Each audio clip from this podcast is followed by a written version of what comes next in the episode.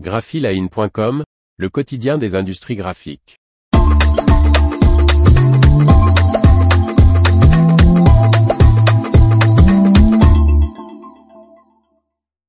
Un nouveau directeur à la tête de la cartonnerie Laco de CGW Packaging.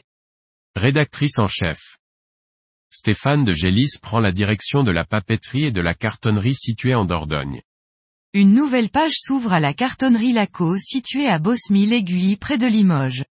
Après plus d'une décennie à la tête de l'entreprise spécialisée dans la production de plaques de carton ondulé, le directeur, Denis Bouden, partant à la retraite passe le relais à Stéphane de Gélis. Ingénieur civil des mines de formation, Stéphane de Gélis a commencé sa carrière dans l'automobile, PSA, Stellantis, secteur dans lequel il exerçait près de 20 ans en France, en Slovaquie, en Chine et en Amérique latine, avant de prendre, en 2018, la direction du site papetier Périgourdin Conda appartenant au groupe Lecta.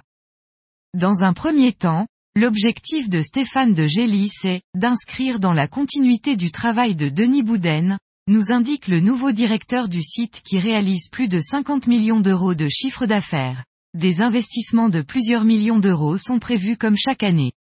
En 2022, ces investissements serviront, comme pour beaucoup d'entreprises à améliorer la performance énergétique et à réduire la consommation en eau. Fondée en 1885, Cartonnerie Laco du groupe CGW Packaging comprend une papeterie qui produit des papiers composés à 100% de papier recyclé et d'une cartonnerie.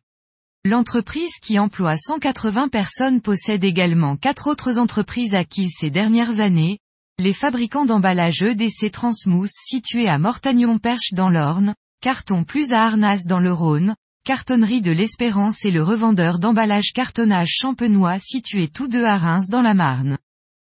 Dans le cadre de ses fonctions, Stéphane de Gélis assurera également la supervision de ces quatre entreprises.